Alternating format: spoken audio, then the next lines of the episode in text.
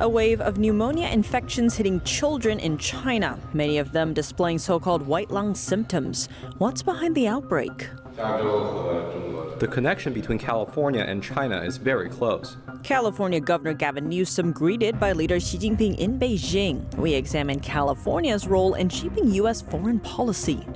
A gas pipeline and telecom cables take damage in Finland, while an ongoing investigation points to one Chinese vessel that it says came a little too close. And growing pressure on Taiwan's presidential election, with one candidate facing a Chinese probe, concerns are rising that Beijing could be trying to squeeze the island's politics. Welcome to China in Focus. I'm Tiffany Meyer. Concerns are rising that there could be another wave of COVID 19 outbreaks in China. That says children showing so called white lung symptoms flood Chinese hospitals. Here's more.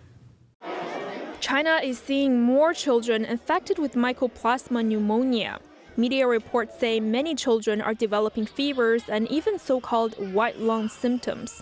To clarify, it doesn't mean the patient's lungs have turned white. The white appearance on CT scans indicate fluid and infection in the lungs. Healthy lungs should appear black on CT scans. Many COVID 19 patients in China developed this white lung phenomenon last year, though it's unclear if this wave of symptoms is being caused by COVID 19.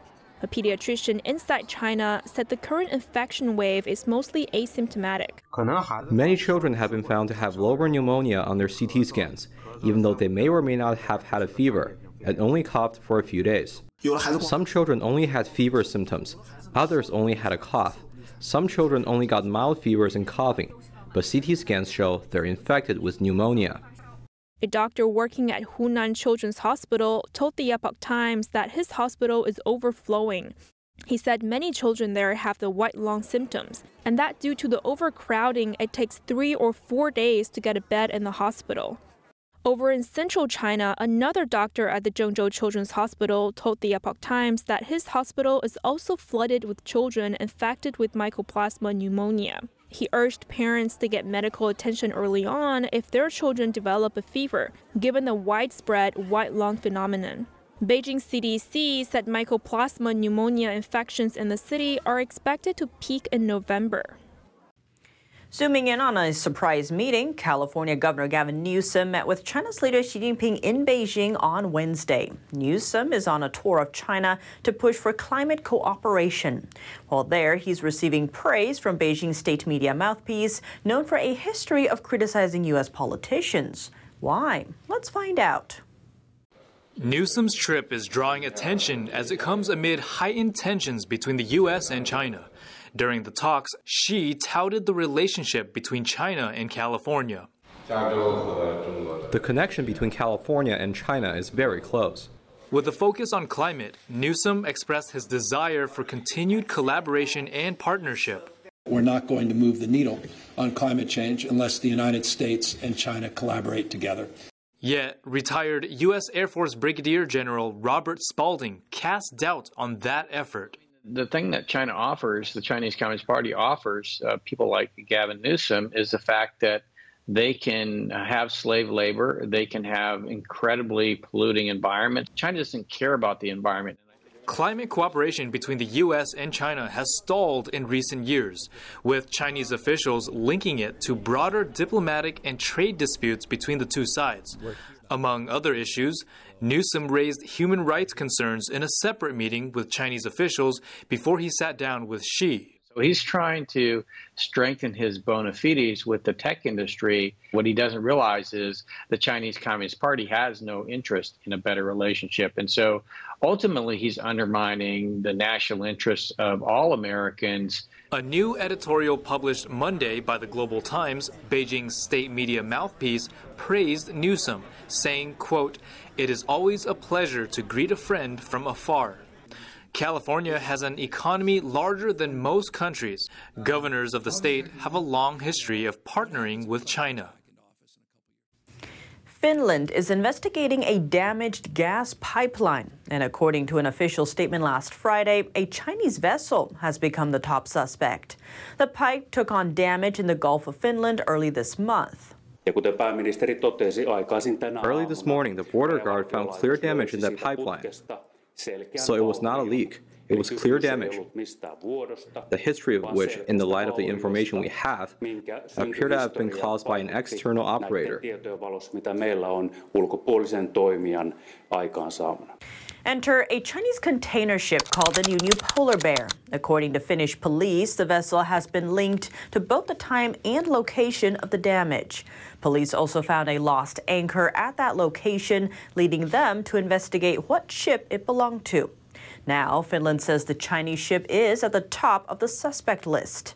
Beijing said it would provide information to the probe to comply with international law. The pipeline damage is a huge loss for Finland and its partner nations.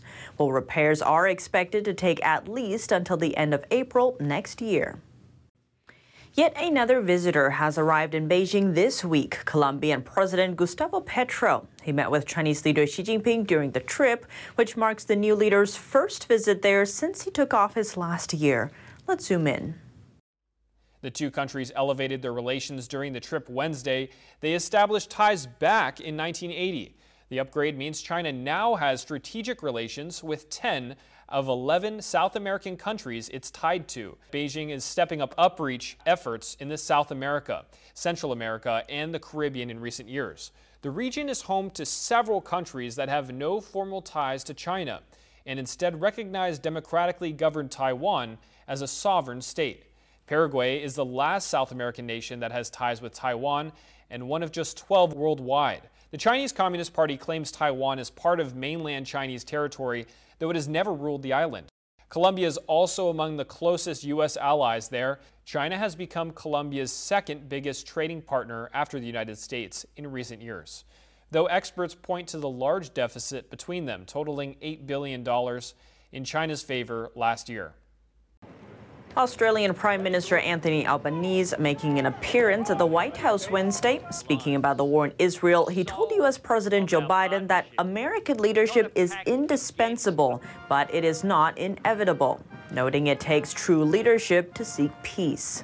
Alliance between Australia and the United States and the way that we stand steadfast against aggression, whether it be Russia's illegal invasion of uh, Ukraine or whether it be Hamas's terrorist attack on Israel, is something that uh, can be relied upon. His trip is classed as a state visit, the highest diplomatic honor for visiting allies. The two countries are also expected to make new agreements to deter and compete with China, including the launch of an undersea internet cable project and maritime wharf infrastructure funding.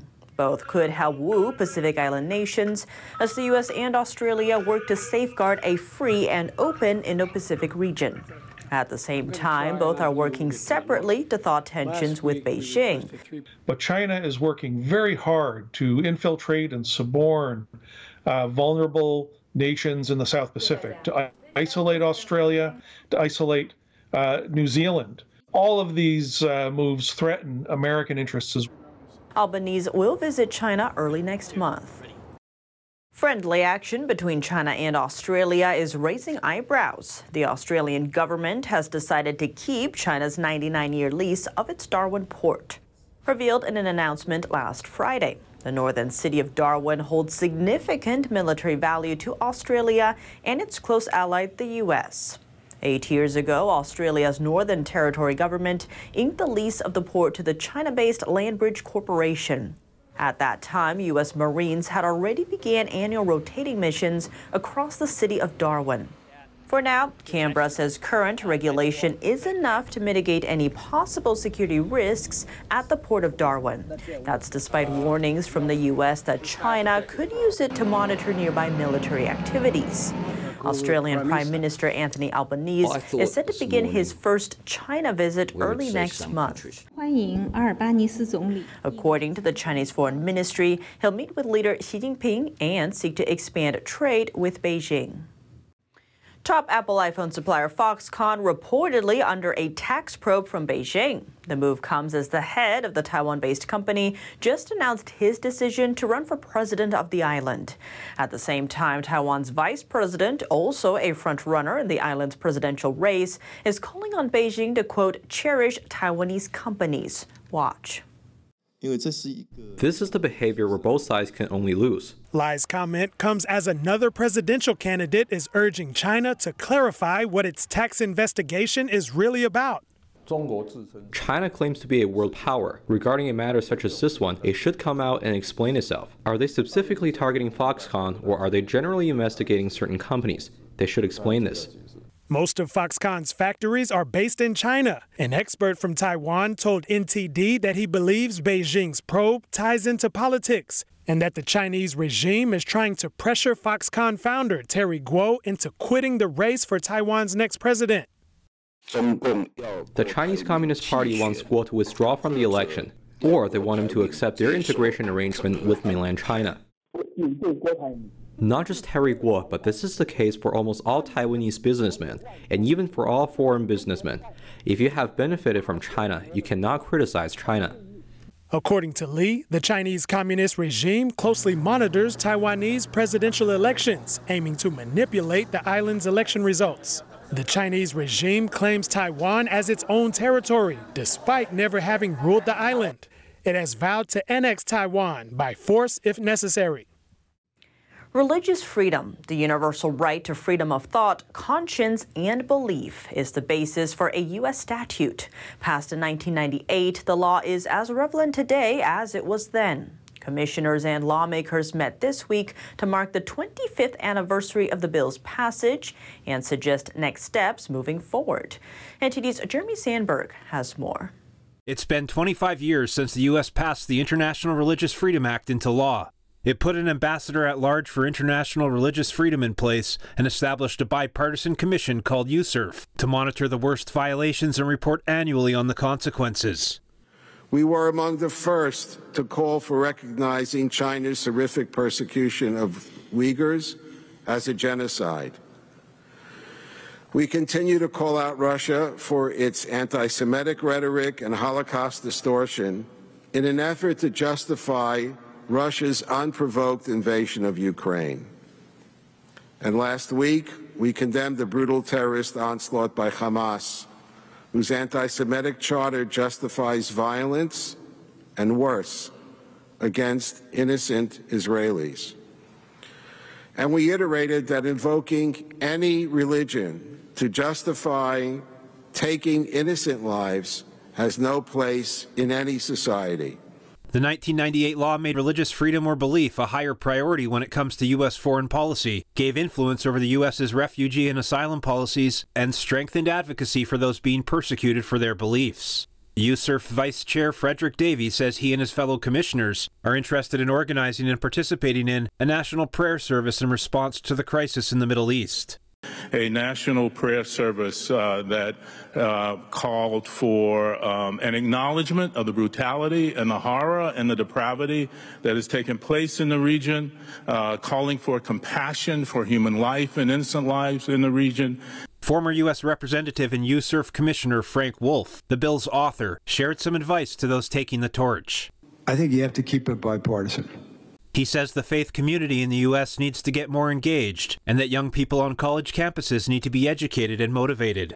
I don't believe we can have people lobbying law firms in town lobbying for China when they're committing genocide against Uyghur Muslims and taking organs out from the Falun Gong and taking down crosses from Catholic churches and arresting Protestant house church leaders and, and doing that. So I think one recommendation that Congress should take is ban lobbying for China, and then ban lobbying for any country that is a CPC designated country for four years straight.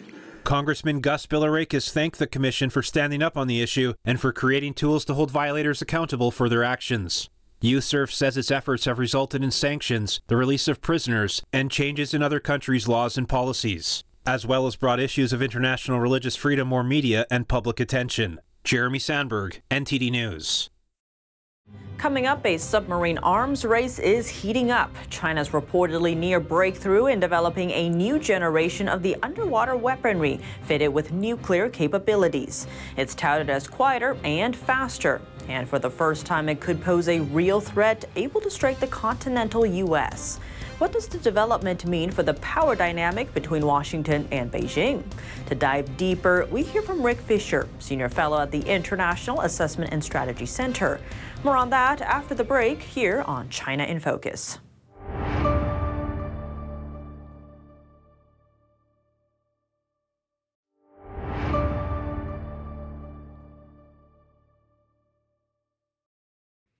Welcome back to China in Focus. I'm Tiffany Meyer. A new generation of underwater weaponry, nuclear armed submarines. China is reportedly on the verge of a major breakthrough, partly aided by Russian technology. How will this development enhance China's power projections? And what does the arms race mean for the global military landscape? We speak to Rick Fisher, Senior Fellow at the International Assessment and Strategy Center, for more. Rick Fisher, thank you so much for joining us. Great to you back on the show. Tiffany, thank you for having me back again. We are hearing reports that China is near a breakthrough in their nuclear armed submarine technology. Now, reports are saying this is using Russian technology. It's much quieter and it has a farther range that could hit the U.S. How seriously should we take these reports? Tiffany, we should take these reports very seriously. Uh, an, an, excellent report out of the American U.S. Naval War College uh, details how uh, China is applying uh, Russian technology to advance their third generation of nuclear attack submarine and nuclear ballistic missile submarine as well. Uh, the technology uh, is par- that that makes all the difference is uh, sound isolation technology. the United States has long used systems that uh, within the submarine isolate uh, the floor or, or, or, create a raft, if you will. And the raft is attached basically to the submarine hull with uh, uh sound suppressors. And uh, the, the, the, Soviets copied this technology or developed it on their own and very likely have sold it to China. Now, they may not have sold their most modern sound isolation technology to, to China, but they have sold other uh, critical technology for submarines like hull welding technology. All of this is probably being improved upon by Chinese engineers. How much damage could they do? Could they actually hit the U.S.? These submarines only have to uh, undertake patrols close to Chinese territory in order to be able to launch their missiles and conduct nuclear strikes against the United States. It is likely that the Type 096 will, will not only have uh, a better version of the JL3, but will be quieter and thus even more capable of uh, conducting successful patrols close to China in protected waters where they can launch these missiles that are still capable of striking the United States. This is a, a very significant advance for China's ballistic missile submarine technology, which previously had uh, sh- much shorter range submarine launched ballistic missiles and thus had to travel out into the Pacific Ocean where they were much more vulnerable to American submarines. And with all of these advances, can the U.S. detect them and intercept them in time? Well, it's more risky now because American submarines now have to get much closer to Chinese territory where the Chinese can launch anti-submarine aircraft or or lay fields of uh, o- uh, ocean bottom moored uh, sonar listening devices uh, to triangulate uh, aircraft strikes against our submarines. In terms of the technologies used, we know there's the Russian tech, but are there any reports of U.S. tech or U.S. chips as part of these new submarines? Tiffany, not not that I'm aware of, uh, but uh, when China steals uh, an advanced uh, uh, computer program uh, related to combat system control, there's really little that uh, we can do from an, an, open sector perspective to verify whether this is also improving China's uh, uh, submarines. But uh, just simply looking at these submarines, uh, the second generation submarines very clearly incorporate improvements that have been pioneered by Western submarines. And now military experts are saying China's latest developments could probably come into play in 10 years. With these developments, how does this fit into the U.S. China power dynamics globally? As we go into the 2030s, we'll be looking at a much larger Chinese nuclear submarine fleet, probably uh, approaching 30 submarines, maybe more. And in addition to that, probably 60 or 70 uh, uh, Uh, uh, non nuclear submarines. And this will put great pressure on the American Navy, which has been very hard pressed to maintain levels of about 50 nuclear submarines, even though our planning documents say we should have at least 66. But going into the next decade, we're going to need more than that. We're going to need 70 or 80 submarines to be able to deter a globally deployable Chinese Navy. What must the U.S. do now to shore up those defenses? Well, the United States basically needs everything, as, as do our allies. Uh, a, a far larger Navy is only one component of what we're going to require to be able to deter a globally deployed People's Liberation Army. But the submarine component of that deterrent capability always has been crucial, important. It's been an important advantage that the United States has had over China, and it is definitely worth investing to keep that advantage. Rick Fisher, thank you so much for your time. Tiffany, thank you. That's all for today's China in Focus. I'm Tiffany Meyer. If you have any feedback on the show or have something you'd like to see us cover, send us an email at chinainfocusntd.com. We'd love to hear from you. Thanks for watching. See you tomorrow.